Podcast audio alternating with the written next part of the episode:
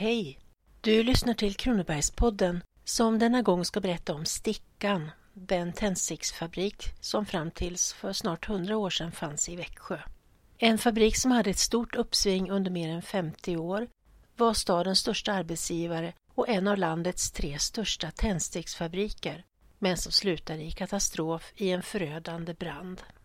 Alltifrån 1830-talet uppstod tändsticksfabriker på många håll i Sverige för tillverkning av fosfortändstickor. Den första fabriken grundades i Stockholm och snart uppstod flera. Totalt har det funnits 171 separata fabriker i landet. Den allra första tändstickstillverkningen gällde fosfortändstickor. Dessa kunde man tända mot vilken yta som helst. Fosforn antändes oavsett ifall man drog tändstickan mot en husvägg, ett sandpapper eller en skosula.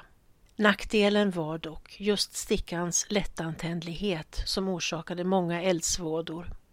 Vid export lades till exempel fosfortändstickorna i zinkkistor eftersom eldrisken var så stor och därtill var den gula fosforn giftig. År 1844 fick en svensk kemiprofessor, Gustav Erik Pasch, patent på en ny konstruktion av tändstickor som innebar att stickan inte kunde ta eld ifall den inte drogs mot tändsticksaskens plån på utsidan. Denna nya typ av tändsticka kom att kallas för säkerhetständstickan.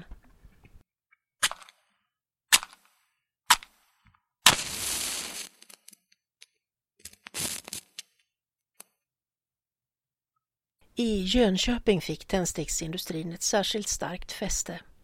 Bröderna Lundström, Johan Edvard och Karl Frans började tillverka tändstickor bara året efter Pars patent. Och med tiden kom de att förbättra Pars tändsticka och presenterade den på världsutställningen i Paris år 1855 där den vann medalj.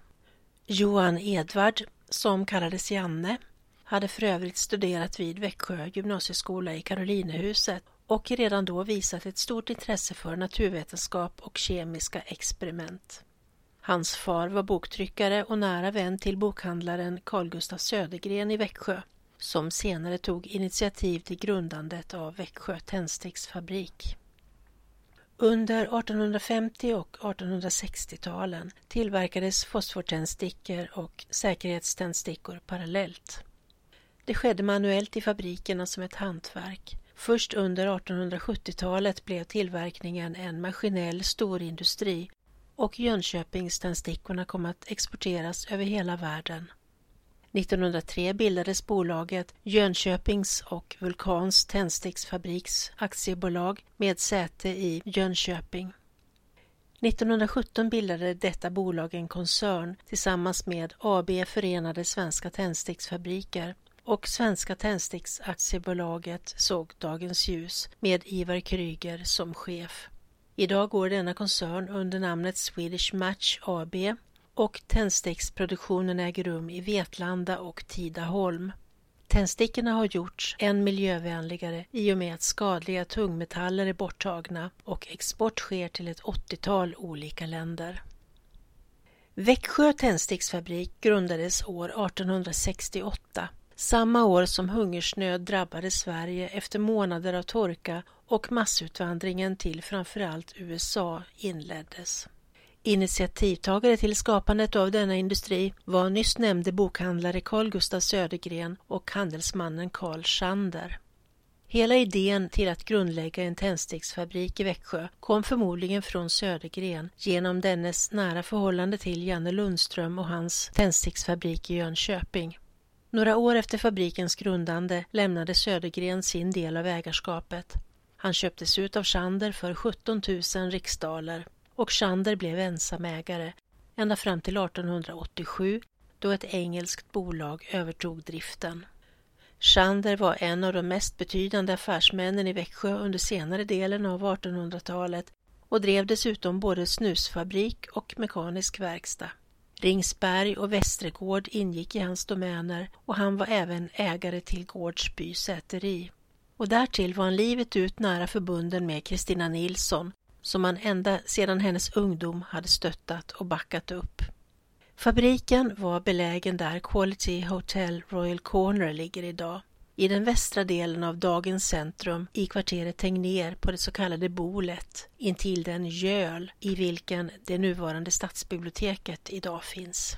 Och Lidbergsgatan som löper förbi området hette på den tiden Fabriksgatan.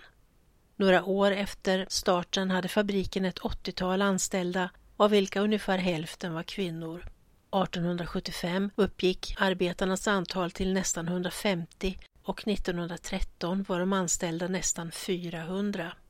Fabrikens storhetstid inföll ungefär år 1920 då man tillverkade så mycket som en miljon tändsticksaskar per dag med export så långt bort som till Amerika och Indien.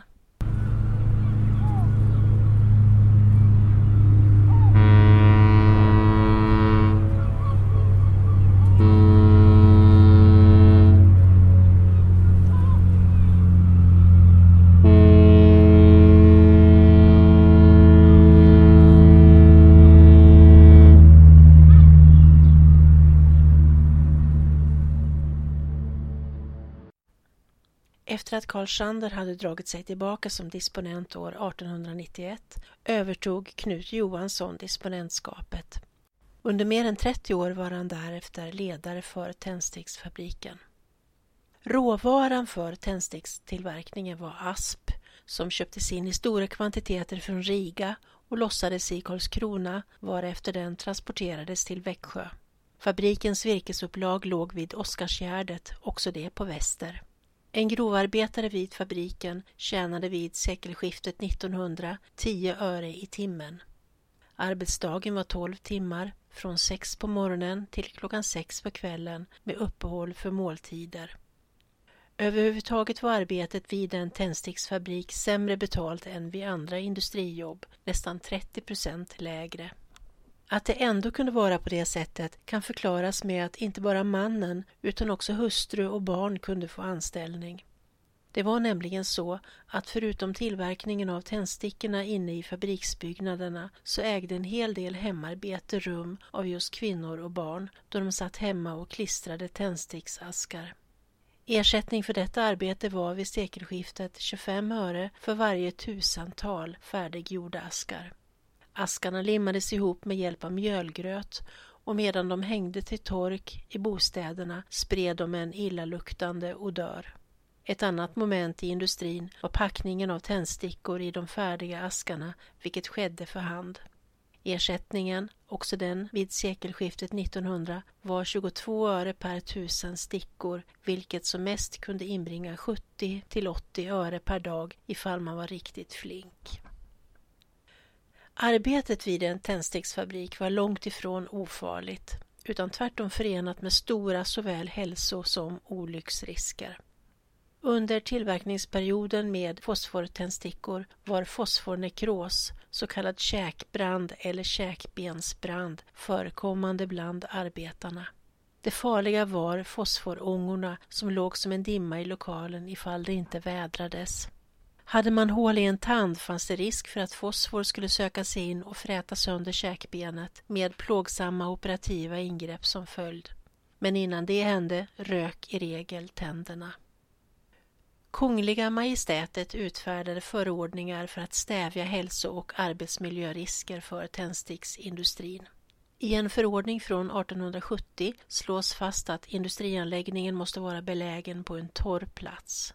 Lokaler där vissa delar av tillverkningen äger rum såsom tändmassans beredning och stickornas neddoppande däruti i fosforblandningen, torkning av stickorna samt inpackning i askar ska vara avstängda från övriga arbetsrum. Kraftig luftväxling måste finnas för handen och fosforn måste förvaras inlåst i frostfria rum. De arbetare som bereder tändmassa och doppar stickorna i fosfortändmassan får inte vara under 15 år och inte heller arbeta med detta moment längre än sex månader i sträck varefter minst två månader måste förflyta innan nästa arbetsperiod med samma sak. Arbetarna måste bära särskilda arbetskläder som tas av vid arbetets slut och dessutom skölja munnen och tvätta ansikte och händer med tvål eller såpa. I de arbetslokaler där ovan nämnda arbetsmoment utförs får man inte uppehålla sig längre än under själva arbetstiden. inte förtära mat eller använda rummen som sovställe. Minst en gång var tredje månad ska läkare undersöka arbetarna. Arbetsrummen ska rengöras minst en gång dagligen och golv och väggar avtvättas åtminstone var fjortonde dag. Tvätt och sköljvatten får inte hällas ut i rännstenen eller på öppen plats utan ska tömmas ut i särskild djup brunn. Föreståndaren har ansvar för att ge akt på att fabriksarbetarna inte har skadade tänder eller sjukdom i tandköttet. Har de det måste de genast kontrolleras av läkare. Vid överträdelse av dessa regler beläggs fabrikens ägare med böter. Och den som några år senare fick i uppdrag att se till att denna förordning efterföljdes var ingen annan än J.E. Lundström, grundaren av Jönköpings tändsticksfabrik. Detta påbud kom till efter en brandkatastrof vid Vulkans fosforstickfabrik i Tidaholm år 1875 då inte mindre än 46 kvinnliga arbetare, så unga som mellan 11 och 26 år, omkom efter att färdiga och torkade fosfortändstickor legat framme i öppna travar i samma lokal som fyllningen av askar och en gnista från en tändsticka som låg i en ask som just sköts igen orsakade branden. Tändsticksarbetarna som utsattes för fosforångor täckte sin mun med en träask innehållande svamp fuktad med terpentin. Det var en tidig användning av skyddsmask eller rent av gasmask. Karl Schander kände ansvar för sin fabriks hälsofaror och fick erkännande för att ta väl hand om sina anställda. Han lät uppföra ett separat hus för doppning av fosforstickor och i samband härmed försågs fabriken också med ett av de första elektriska ventilationssystemen i landet. Brandfarliga ämnen förvarades i jordkällare. På grund av fosfortändstickornas farlighet kom de efterhand att förbjudas. I Sverige inträdde försäljningsförbud år 1901 medan Finland hade förbjudit försäljning av sådana tändstickor redan 1872. Tillverkning för export tilläts emellertid ända fram till år 1920 men i själva verket upphörde denna produktion redan 1913 eftersom brist på råvaror inom industrin orsakades av avspärrningar under första världskriget. Och för tändsticksindustrin blev avsaknaden av fosfor mycket kännbar för hela produktionen. Arbetarna vid tändsticksfabriken var inte särskilt väl avlönade men de åtnjöt vissa sociala förmåner. Hyresbostäder tillhandahölls arbetarna och deras familjer, en sparkassa var inrättad och begravningshjälp utbetalades av fabriken vid dödsfall. Tändsticksfabriken hade också en egen musikkår som bildades år 1904.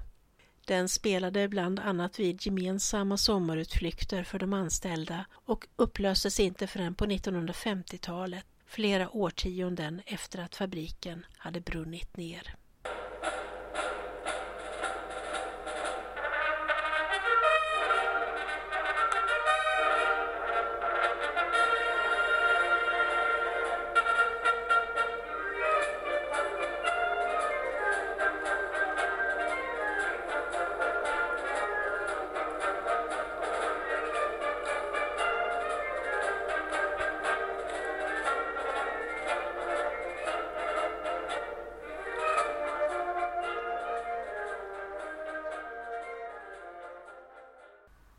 Klockan 21.23 på kvällen den 30 maj 1922 startade en brand som ödelade hela tändsticksfabriken. Förutom stadens brandförsvar sattes också all tillgänglig personal på I-11 vid Kronobergs regemente in, vilket innebar 700 rekryter och officerare. De hjälpte till med att evakuera bohag och boende, ordna avspärrningar, vakthållning, slangläggning och tjänstgöra som brandvakter med två man utplacerade på varje gård. Klockan 22.25 larmade stadens kyrkklockor dessutom de 491 man som utgjorde den allmänna brandkåren. Kemikalier exploderade, gnistregn föll ner och brinnande träddelar landade mer än hela tre kilometer längre bort. Först klockan ett på natten var elden under kontroll. Sju av fabrikens hus hade brunnit ner men staden i övrigt hade klarat sig. Och tack och lov förolyckades ingen. Man fann aldrig någon riktig orsak till brandens uppkomst men varmgång av ett lager till en polertrumma har framförts som en möjlig förklaring. Vid branden i maj 1922 inträdde en kris på arbetsmarknaden i Växjö eftersom 275 personer blev utan jobb. Direkt efter branden behövdes hjälp med insatser som vakthållning, uppröjning, ompackning av tändstickor med mera. Andra sattes in på reservarbete genom att iordningställa stadens avloppsnät. Några skickades också utomlands för att till exempel i Kanada, Chile och Indien vara behjälpliga vid uppbyggnad av tändsticksindustri. Och i olika lokaler som hörde till fabriken och som inte hade brunnit upp flyttade diverse småindustrier in. På grund av branden, som dessutom ägde rum så nära stadens centrum, utvecklades brandväsendet i Växjö snabbt under de kommande åren. Två år därefter hade Växjö brandkår sin första brandbil och man var inte längre beroende av hästdragen brandbekämpning. Avfallet från tändsticksindustrin bestod framförallt av fosfor. Enligt Kungliga Majestätets bestämmelser från 1870 skulle detta avfall brännas. Men längre fram förvarades det i kärl som sänktes i sumpmark. Vit fosfor dumpades till exempel i Gölen där Växjö stadsbibliotek finns idag. Karl Schander fyllde igen gölen mellan 1886 och 1890 med bland annat material från ett antal stengärdsgårdar och år 1891 belade staden med byggnadsförbud här för all framtid. Detta förbud hävdes dock och stadsbiblioteket byggdes som bekant där år 1965. Genom åren har vit rök synts till i området vid grävning eller efter översvämningar. Det visar på förekomsten av vit fosfor i marken som när den får kontakt med luft genom till exempel grävning oxideras och bildar rökpartiklar vilka tillsammans med vatten i sin tur bildar fosforsyra. Som biprodukt uppkommer en giftig och i luft självantändande gas som känns igen på sin stickande karbid eller vitlökslukt. På motsvarande sätt ska plåtburkar från Växjö tändsticksfabrik ha grävts ner i sank snårskog vid en göl i närheten av Kosta och vid Strandbjörket och Domprostviken vid Växjösjön. Så avfallslämningar efter tändsticksfabriken finns kvar på diverse håll. Ifall du vill veta mer om tändsticksfabriken i Växjö finns det material att låna och läsa på biblioteket. Thomas Lundahl har skrivit en faktarik liten historik över fabriken Skönlitterärt kan man läsa Växjöförfattaren Everts Arnessons roman Bak hängbjörkens slöja där han ger liv åt sin pappa Ivars mångåriga arbete vid aktuella tändsticksfabrik. Ivar föddes 1892 och fick anställning på fabriken vid 12 års ålder.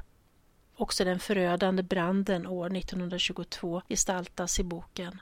Och helt nyutgiven är Anders Brodells historik över Växjö brandkår som 2018 firade 100-årsjubileum. För den som är sugen på en utflykt kan jag tipsa om en resa till det så kallade tändsticksområdet i Jönköping där Jönköpings tändsticksmuseum finns sedan 1948. Där kan man gå runt i autentiska fabrikslokaler och se maskiner och apparater och få en närmare inblick i tillverkningen. Men även få möta fabriksarbetares öden som till exempel Lena Törnqvist som föddes på 1800-talet och drabbades av just fosfornekros och förlorade hela underkäken, men ändå levde tills hon blev 80 år. Historia väcker respekt samtidigt som man känner beundran och gripenhet inför alla de som har gått före och satt spår.